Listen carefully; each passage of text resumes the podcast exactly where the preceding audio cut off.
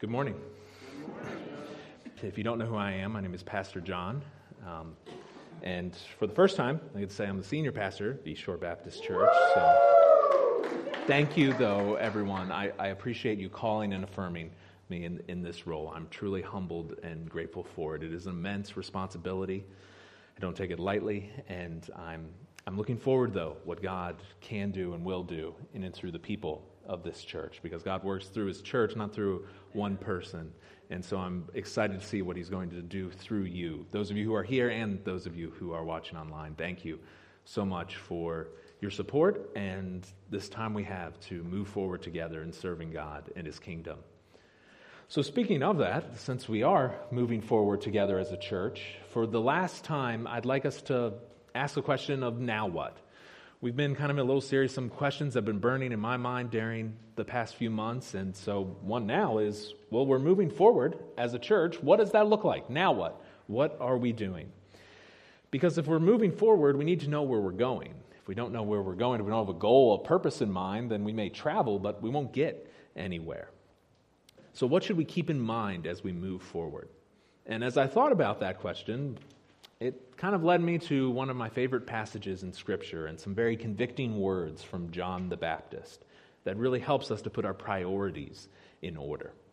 So if you're not already there, I'd ask you to turn to the Gospel of John, chapter three, verses twenty-five through thirty. Um, you want to use Scripture you have, one at home. The words will also appear on the screen.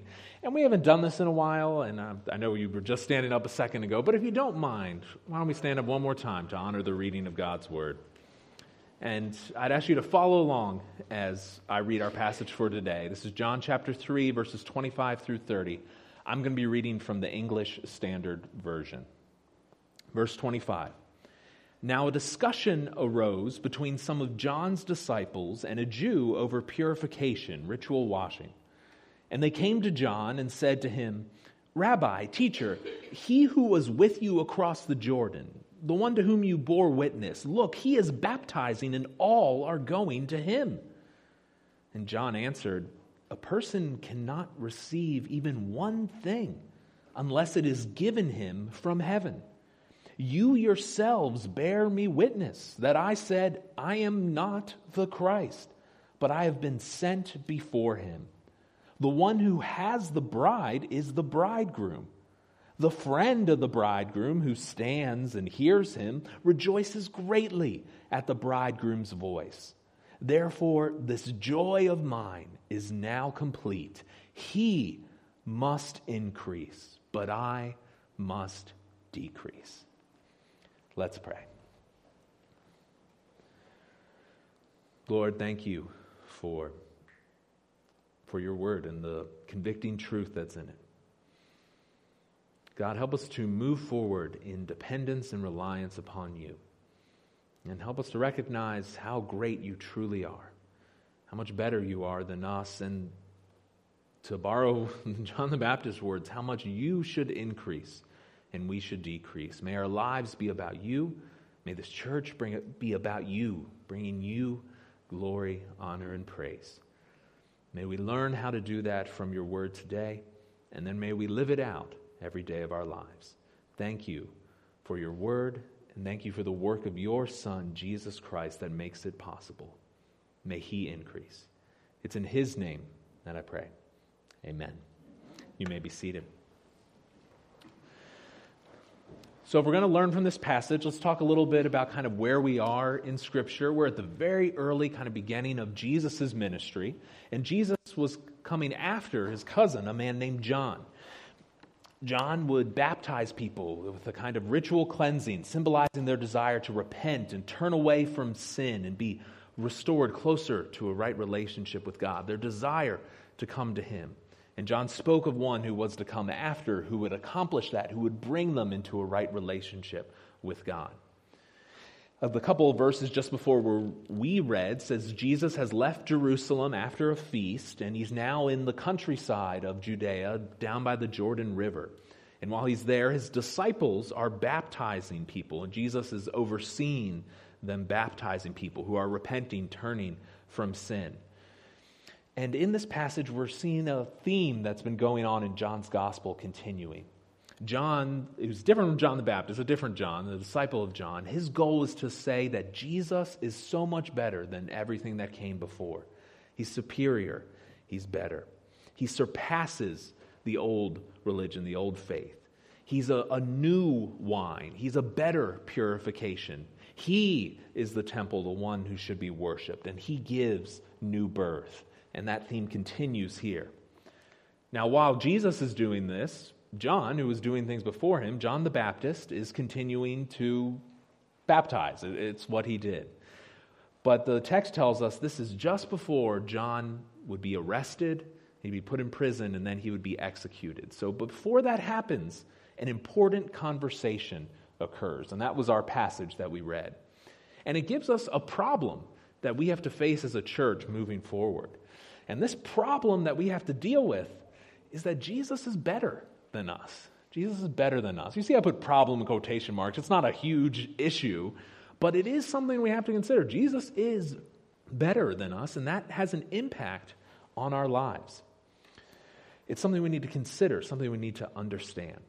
We already read the passage, so I won't read it again, but I'll highlight some things. There's a discussion, an argument, a dispute. There's a debate over what John the Baptist had been doing. He'd been baptizing people. He'd been helping them do this ritual purification, this desire to express their turning away from sin and coming to God, a ceremonial washing. But John's disciples and this unknown Jew that they're arguing with, they realize something else is happening with Jesus. In their words, they say to John, "He who was with you across the Jordan, the one John who you baptized, the one who you said people should follow and know, this guy, everybody's going to him now. They're not here anymore. Everyone is, is over there. We have so much less people than we had before." John's disciples, his followers, they're seeing Jesus as a competitor. And let's try to understand their shoes. This is somebody they've been listening to and following for a long time. They probably spent a couple years with this guy, and all of a sudden, all these crowds of people are going to this new guy. And not just a new guy, but somebody who came to John himself. Somebody that John baptized. Somebody that John said, this is a good guy, a guy you should listen to. And now everybody's going to him. Well, I don't know who this Jesus guy is, but he should be more grateful to John. John set him up to have success. Why is he not grateful? Why is he taking all of our people? John was the one who baptized him. Doesn't that make John better than whoever this guy is? Well, John disagrees with them, and he gives three kind of ways in this text about he's saying Jesus is actually better than me. He is better than us. And the first way he's better is he is greater. He's a greater person. Jesus is greater. While Jesus' popularity made John's followers jealous, that's a temptation we can share as well. We can look at any place around the world and we can be jealous of maybe another church or another ministry. Maybe there's another church that's bigger than we are, or a ministry that has more resources. Or maybe it's it's a church that seems to have less problems. We've had quite a tumultuous couple of years. Maybe there's a church that we're like, nothing seems to go wrong there. Why does that happen over there? But John takes a moment to step back. He realizes that there's less people with him. But he reminds his disciples that he is not the Christ. He is not the Messiah. He says in verse twenty-eight, "You yourselves bear me witness. You remember that I said, I am not the Christ, but I have been sent before him." In verse twenty-nine, he calls himself the friend of the bridegroom, the best man, the one who stands by the side. Earlier in this book, the Gospel of John, it talks about this role that John the Baptist had. It says this way back in chapter one, "There was a man sent from God whose name was John. He came as a witness, to bear witness, testify about the light, that all might believe through him. He, John, was not the light, but he came to bear witness about the light." His role was to bear witness to this light, this greater person who was coming after him, Jesus Christ. John was sent before Jesus to prepare the way. His teaching was pointing to this greater Savior still to come. And he told them plainly who he was and who Jesus is. And he's saying his followers, they should have remembered this. John was fulfilling a role that had been prophesied in the Old Testament. There's two passages about it. In Malachi, the very last book in our Old Testament, says, "Behold, I send my messenger. He will prepare the way before me." Isaiah talks about a voice cries, "In the wilderness, prepare the way of the Lord. Make straight in the desert a highway for our God." This is what John was doing. He was this messenger, this voice in the wilderness, saying the Messiah, the Savior, is coming. Back in John chapter one, this is the testimony of John. When the Jews sent priests and Levites from Jerusalem to ask him, "Who are you?" he confessed. He did not deny, but he confessed, "I am not the Christ." And so in this conversation, John's saying, I know you guys like me and that you follow me, and you might not like this, but it's true. My ministry is being replaced by Jesus. Jesus is greater than I am. The baptism that he is doing is not the same thing that I'm doing. It is something greater and better. This baptism that his disciples are doing is greater. We see this a little later in the New Testament. Uh, one man, the Apostle Paul, travels to a city named Ephesus. And there's some people who have been baptized by John, but they don't know about Jesus, the Messiah. And this is what Paul says to them. He says, "John baptized with the baptism of repentance, but he told people to believe in the one who was to come after him. That is Jesus." And so then on hearing this, they were baptized in the name of the Lord Jesus. John's talking about that even back here. He's saying there's a greater baptism to come through faith in Jesus Christ. Jesus is greater. He's far greater, far better than we could hope to be. Nothing we could ever do can compare in any way, shape, or form. So no matter how cool you think you are, Jesus is better. Nothing we do compares to his work. Because Jesus was the Son of God, but he was fully God, fully man. He came and he lived on earth. And when he lived here, he obeyed everything God said perfectly. He never made a mistake, never stumbled. He lived God's law perfectly. But then, after that, he died on a cross. He was still killed, even though he never did anything wrong. And on that death he had, as unjust and as terrible and as much as he suffered dying on a cross, he, that wasn't everything. He also had the weight of every sin, everything everyone else who would know God did against him. That was put on him. And he bore the spiritual punishment for sin. He suffered all of that, but then he rose to new life. As we sang in the song, "In Christ alone," he was risen to life. This is what Jesus did, and it's better than what anyone else did or anyone else could do. And since Jesus did all that, that means he is now able to call people to God. He's able to build a kingdom of God's people. And the second thing John is saying is that his kingdom is bigger. Jesus' kingdom is bigger. His role that he's doing is bigger than the role that I have. His kingdom is bigger. Jesus is the long-awaited King, Messiah, Savior. John uses this kind of language tying to a wedding in verse twenty-nine. Remember, he says, "The one who has the bride is the bridegroom. The friend of the bridegroom who stands and hears him rejoices greatly at the bridegroom's voice." He says, Jesus is the groom. He is the one who is getting married, who the event's about. I'm just the friend. I'm just the best man. I just stand to the side. I listen to the groom say his vows, declare his love for his bride. The service isn't about me. I'm just standing there watching.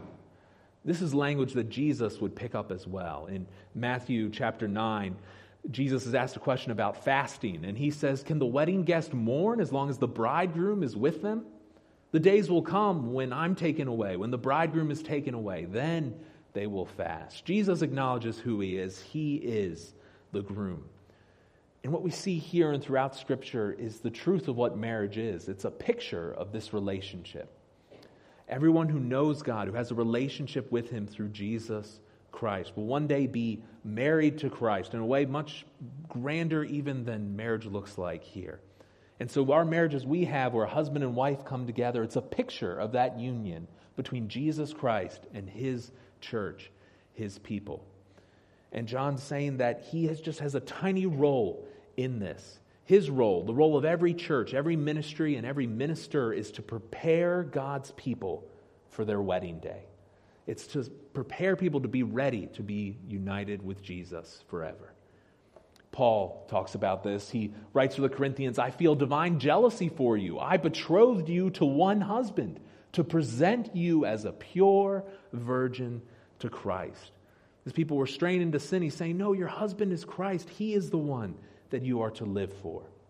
And that means for us, a church, our role is to prepare people to know Jesus.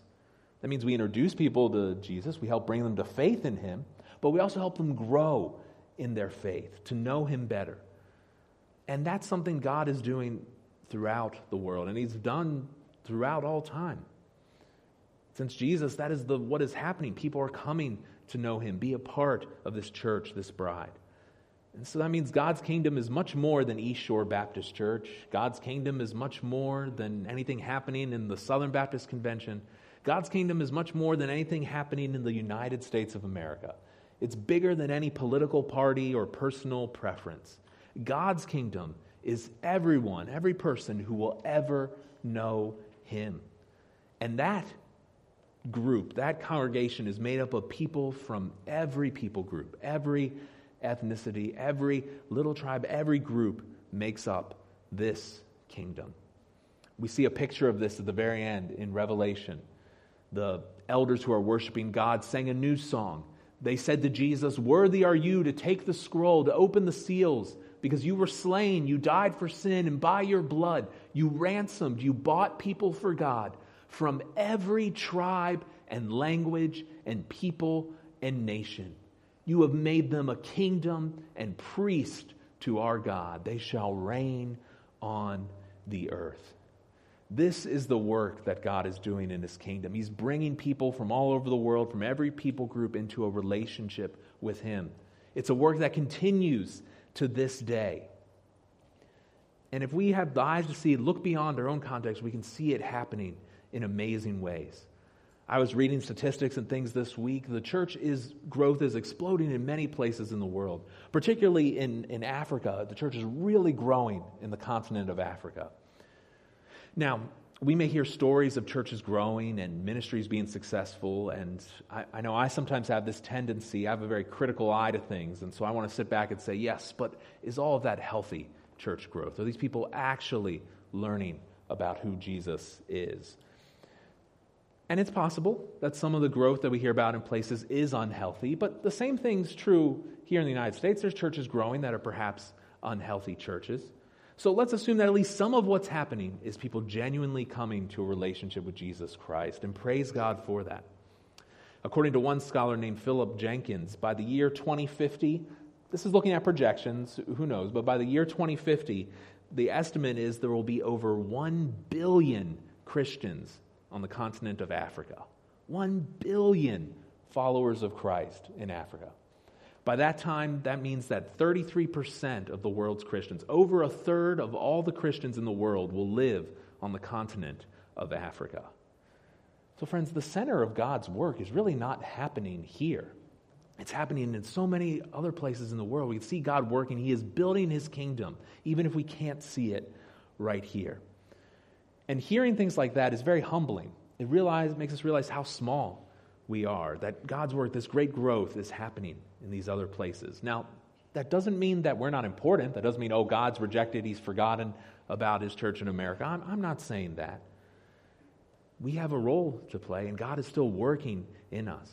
I love seeing people and churches be revitalized, have new faiths, restored energy and devotion to the Lord. I, I'd like serving in areas seen where cultures seem to pass them by, but people are passionate about Christ. For example, we serve with uh, believers in the Czech Republic, and that's a place in Europe where there's grand church buildings, but most of them are empty. But there are people coming to know Christ, and maybe the statistics don't bear it out, but we can see people coming to know Christ, be passionate about him, and make differences in their community. So as our culture passes us by, it's an opportunity for us to shine brightly, shine brighter for our Lord and Savior, because we are a part of this greater story. God uses us for his glory, and his kingdom is so much bigger than what's happening here. In fact, the real humbling truth is that Jesus doesn't need us. He doesn't need us. Not only is his kingdom bigger and he's greater, but he doesn't need us. John recognizes this. He says in verse twenty-seven, a person cannot receive even one thing unless it is given him from heaven. John's realizing everything that I have is just because God has blessed. The fact that there were so many people coming to me, that was God working in their hearts and minds. That wasn't something amazing that I was doing. Because the truth is, God doesn't need me, is what he's conveying to his disciples. Everything we have comes from him. Any success or promotion, any influence we have is from God. We are not entitled to anything. It only comes from him. Now, sometimes we uh, see people and we say, oh, they're they're entitled to things. Those entitled people, yeah, we're we're not like that. It's very easy to criticize someone for being entitled, but it's hard to realize that we have entitlement issues of our own. We're all pretty entitled if we're honest with ourselves. We think we deserve happiness. We think we deserve an easy life. We think we deserve for things to always go our way. But John reminds us in this verse that everything we have is a gift. It's not deserved. The brother of Jesus, James, would write about this. He wrote, every good gift, every perfect gift is from above. It comes down from the Father of lights, and there's no variation or shadow from changing with him. Every good gift, every perfect gift comes from God. Our acceptance that we have with others as individuals, our acceptance as a community, that can only come from God. God alone can be, bring growth. God alone can bring success in numbers and spiritual growth. God alone can bring that to a church, and his ways are not our ways. This has always been true of God. In the Old Testament, uh, Psalm seventy-five says it's not from the east or from the west, it's not from the wilderness that someone is lifted up. It is God who executes judgment. He puts one down and he lifts up another. And that means there's no clue we have to figure out. There's no magic key we need to discover in order how to make our church grow and expand. God's blessing, his work in us is what we need. Now, that doesn't mean that we just sit back and say, God, you work, and we'll, we'll sit here and wait for it. No, we, we should we should try. We should try new things. We should see how we can impact culture, see how we can reach people. Try new things. Be creative. But a church only grows as God wills it. The book of First Corinthians, Paul talks about leaders who have impacted this church. He says, I planted, another guy named Apollos watered, but it was God who gave the growth in your church. Neither he who plants nor he who waters is anything, but only God who gives the growth. And if God alone gives the growth, that means he is the one who should be praised, and he alone, because he alone has the power, the strength, the might to make a church grow, to make us grow in our spiritual life. John the Baptist himself talked about this in the book of Matthew. He says, I baptize you with water for repentance, but he who is coming after me is mightier than I, whose sandals I am not worthy to carry. I'm not worthy to have the lowest role in his kingdom. He will baptize you with the Holy Spirit and fire. So what does that mean for our church? It means we don't have to save everyone in the area around us. Jesus can do that on his own. He doesn't need us to do that. But he is pleased to work through his people, work through his church. God does not need East Shore Baptist Church, but maybe he can use us in a small role in building his kingdom, in accomplishing his grand purpose. We need contentment in our small role in God's kingdom and use it to bring God as much glory as possible in this area. Jesus is greater. His kingdom is bigger. He doesn't need us. Well, then what, what should we do? Well, John gives us a solution. And his solution is that he, Jesus, must increase and I must decrease. He must increase, I must decrease. Let me read verses twenty-nine and thirty again to kind of remind us where we are. It says, the one who has the bride is the bridegroom. The friend of the bridegroom, who stands by and hears him, rejoices greatly at the bridegroom's voice. Therefore, this joy of mine is now complete. He must increase, but I must decrease.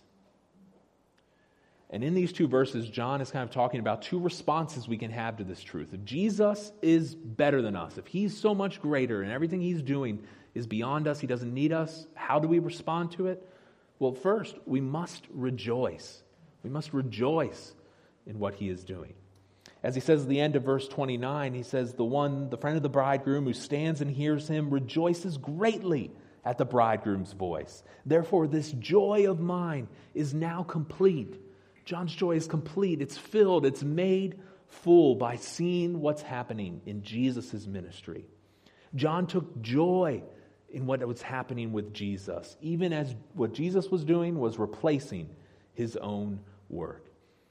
One scholar named D A Carson put, John finds his joy not in grudgingly conceding victory to a superior opponent. Well, guess Jesus' church is better than I, mine. No, he wholeheartedly embraces God's will and the supremacy, the value it assigns to Jesus.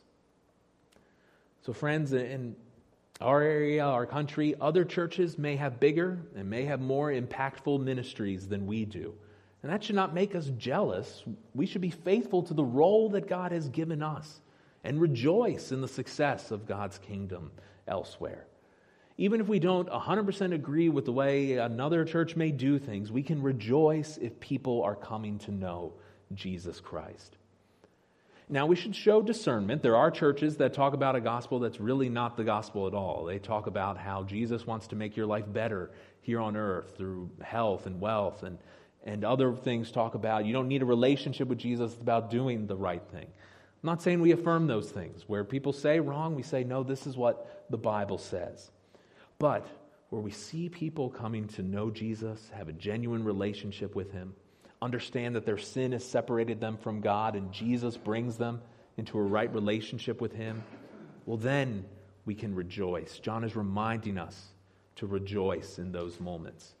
And as for our own church, well, we can pray for growth. We can pray that God would grow his church. We can pray that God would use us greatly for his glory. And then we can rejoice in whatever happens, knowing that his will will be done. Our role is to model the joy that a best man, a groomsmen, a bridesmaids, and the crowd has at a wedding. They take joy in the fact the husband and wife are coming together. The day is about the happy couple. They take joy in what's happening there. They know the day is not about them and about people praising what's happening to them. We have an example of this, a wedding ceremony in the Old Testament, the book Song of Songs or Song of Solomon. The groom says, I came to my garden, my sister, my bride. I gathered my myrrh with my spice. I ate my honeycomb with my honey. I drank my wine with my milk.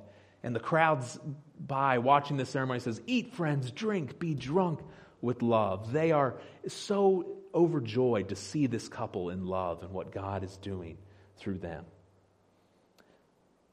If we are faithful to God, if we are faithful in following his word, pursuing the course that he has put for us, if we are faithful, then our church and the ministry here will be successful in God's sight. If we're faithful. Not if we grow ten times or grow this, not if we do this thing or that thing, but if we are faithful to what God has called us to do, then the church will be successful. Now, let me be clear. I would love for our church to grow, and I'm going to work very hard, as much as it depends on me, to make that happen. But at the end of the day, that's up to God. He's the one who has to work. Our role is to serve with joy. And our joy then should lead us to amplify, to make much of Jesus. That's the other thing John is saying. We must amplify and make much of Jesus Christ. And that's really what's happening there in verse thirty. He must increase, but I must decrease.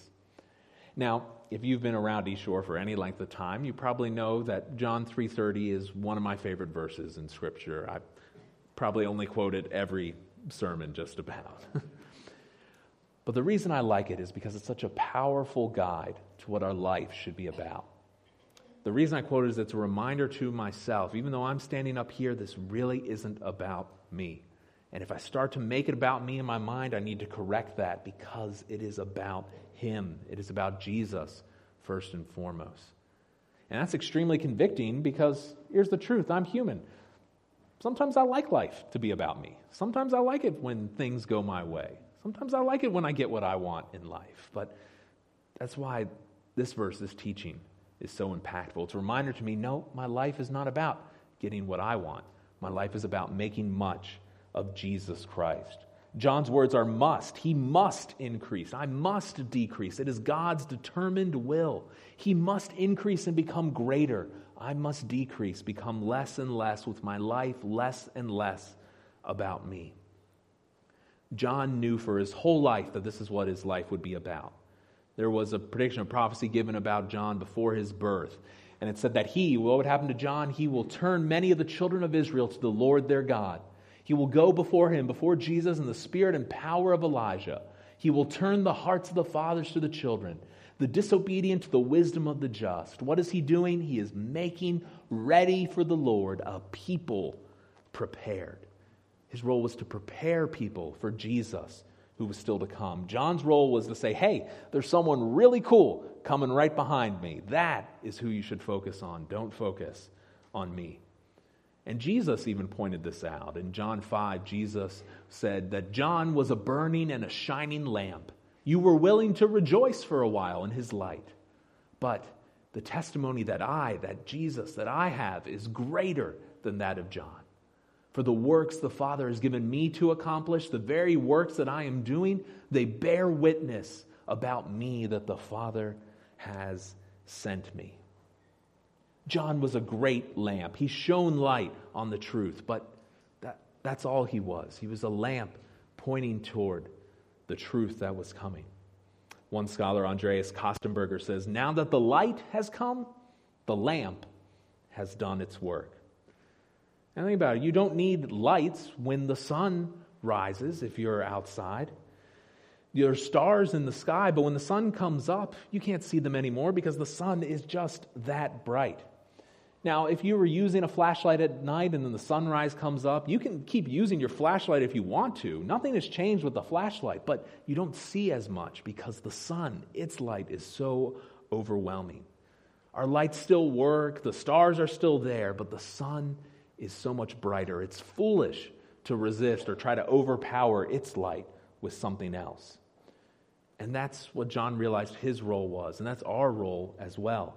Our role when the light is there is to step back and let people see the light rather than ourselves. As I was thinking about this, I was reminded of a song by the Christian artist uh, Toby Mac had one. This was a couple years ago, called Steal My Show. And there were a couple of lines in this that, that always stand out to me and make me remember what my life is supposed to be about. At the end of the one verse, he says, I'm going to step out of the way. I'll give you center stage. All right, spotlight on you, God, and give them what they came for. If you want to steal my show, I'll sit back and watch you go. If you've got something to say, go on and take it away. I need you to steal my show. I can't wait to watch you go. So take it away. He's understanding that in his case, he's an artist, and he's saying that my performance should not be about me. It should be letting people see God and know him better. And that should be the same in every facet of our life. Not about bringing glory, attention, focus to me, but stepping back, letting the spotlight be on Jesus Christ, making our life about him. Our life is not about making us known. It's about making Jesus known. I don't really need praise. Jesus does, because he deserves it. It's not that he needs praise to stay alive. It's he's the one who deserves it, so he should get it. And living a life this way, pointing focus to Jesus, I'm not calling for a kind of false humility. Sometimes we can almost, some Christians can almost, myself included, we can tend to go overboard in this a little bit, that it goes almost too far to, and it draws attention to ourselves.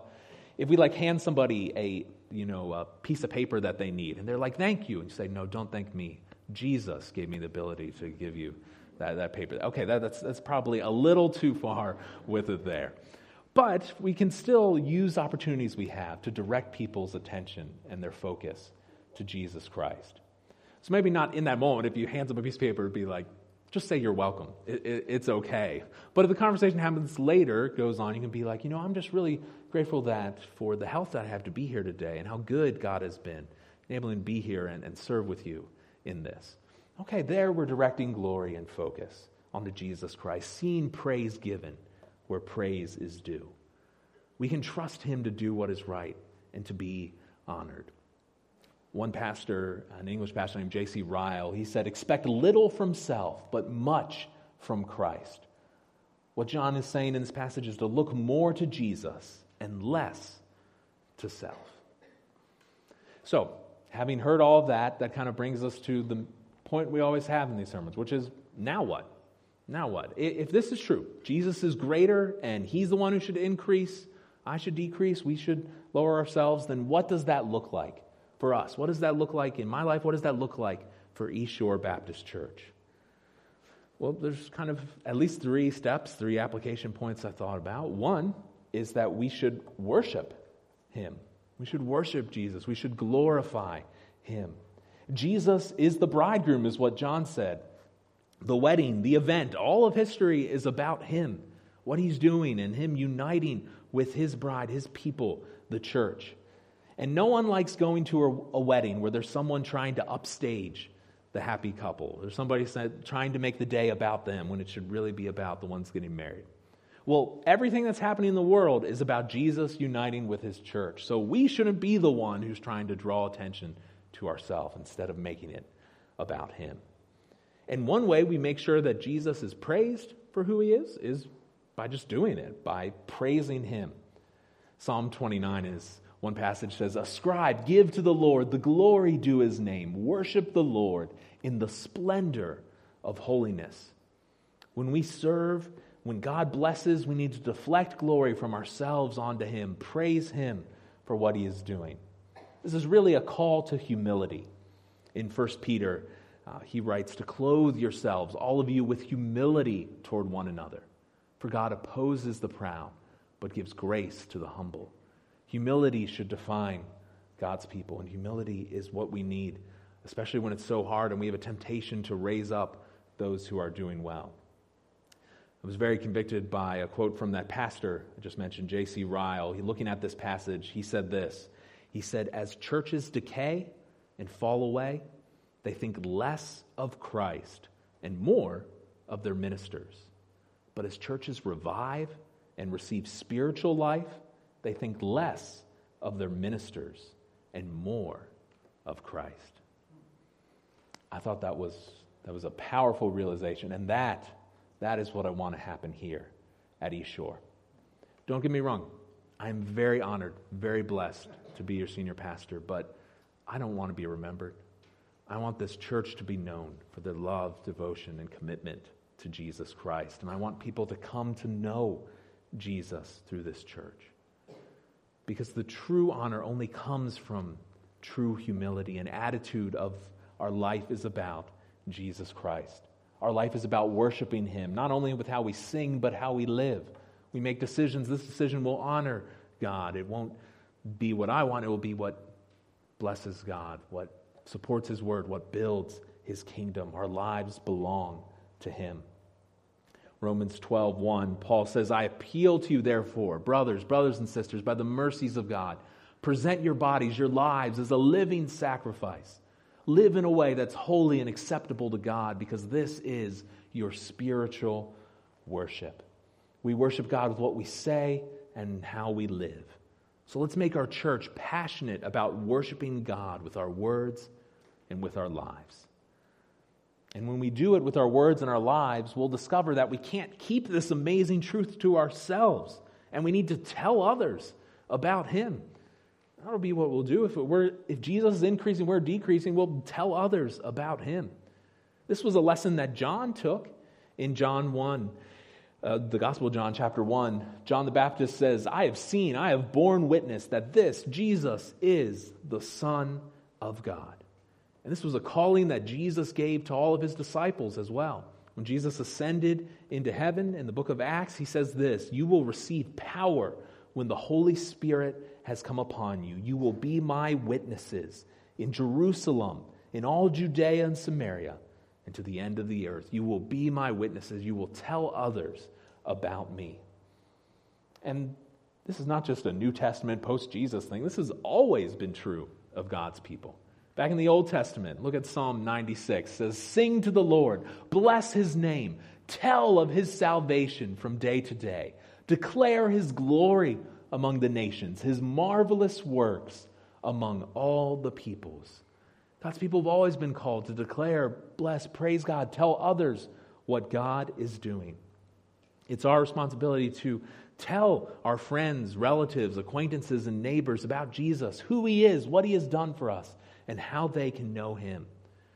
The way we try to do that here is we, we talk about sharing the gospel. We talk about um, how we can do that. We have training things to try to help you. How can you have that conversation with others? Each week in the bulletin or online in the midweek email, we talk about the ways people have been sharing the gospel. And it's our calling to share with others about Jesus. Remember, our role is to prepare people to meet God. But it's not just telling others how they can know Jesus or, or helping them come to a relationship with him. Our work doesn't stop there, because we're also to make disciples of him, to make followers of Jesus. That's how he increases and we decrease. We make followers and disciples of him.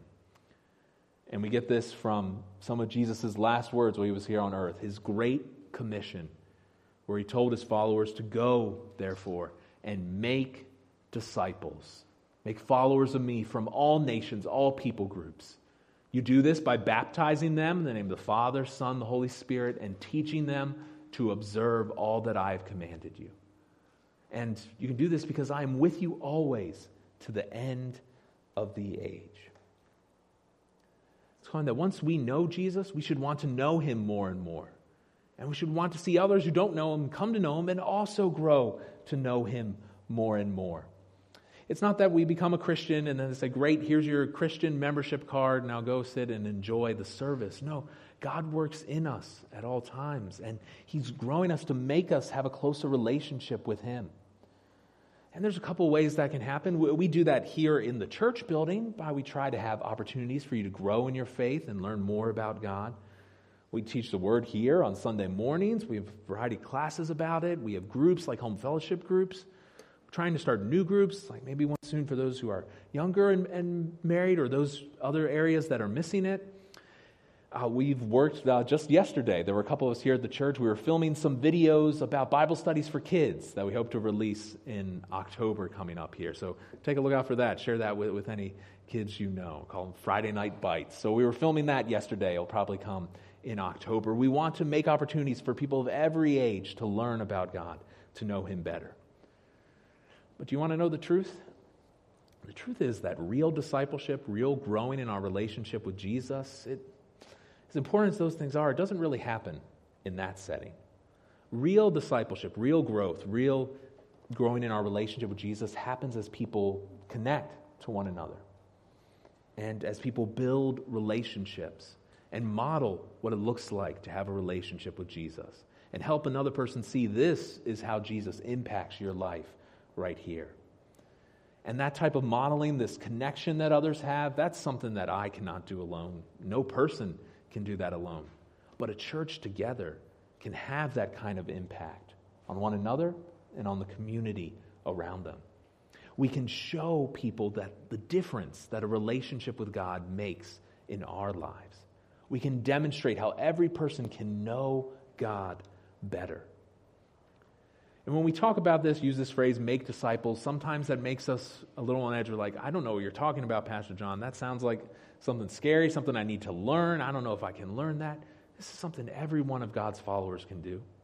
All it is is spending time with someone and talking about what God is doing and what he has done in your life.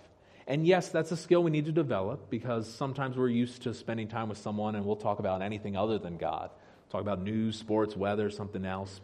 And so we do have to develop the thing of being able to, in our conversation with another believer in the church, being, this is what God is doing in my life right now. That's something we need to develop, yes, but it's something that each of us can do. And if we're genuine followers of Christ, then God should have made a difference in our life. All we have to do is tell somebody what he's doing in our life right now. We should want to share it. We should live for these type of conversations and seeing spiritual growth in others. In the book of, book of First Thessalonians, Paul writes, "For this reason, brothers, brothers and sisters, even though we've been in distress and affliction, we have been comforted about you through your faith." I love the description. He says, "Now we live if you are standing fast in the Lord." Paul, this distance away, it gives him life and energy to hear that these people he worked with are growing in their faith in Jesus Christ. That's what gives him energy. That's what gives him motivation to go on, hearing about their spiritual growth. So my goal for the church is that we would do that, that we would worship God, we would tell others about Him, that we would make disciples by having conversations about what God is doing in our life. And if we do those things, then everyone will be able to see that we're about Jesus first. We're about making Him increase and ourselves decrease. So friends, let's let's commit to that. Now, some of you may need to commit to know Jesus. Perhaps you don't even know Him. Jesus was the one who died, as we talked about. He's the one who came and lived perfectly so we could have a relationship with Him. We can't grow with Him. We can't live a life that's less about ourselves and more about Him if we don't have a relationship with Him. We have a relationship with Him when we turn away from sin. We put our faith and our trust fully in Him, depend on Him, realize I cannot make myself right with God. I have no hope for eternity without what Jesus has done for me. This is something that anyone who's a genuine follower of Christ can tell you about if you have questions, but it's also something you can do. It's you saying, God, I'm turning away from sin and I am depending, relying on you. Let me encourage you, if you do not know Jesus Christ, call out to Him. Come to know Him, because only then can you live in the way that John talks about here. But for the rest of us, let's commit to doing that. Let's commit to living in a way that makes our lives less about ourselves and more about Jesus Christ. Let's commit to worshiping Him with our words and with our lives. Let's commit to telling others about Him. Let's commit to making disciples and followers of Him. And let's do that together right now. Not because we want to be special, not because we want God to say, wow, you guys are doing great. No, because this is about Jesus. And He alone is worthy of it.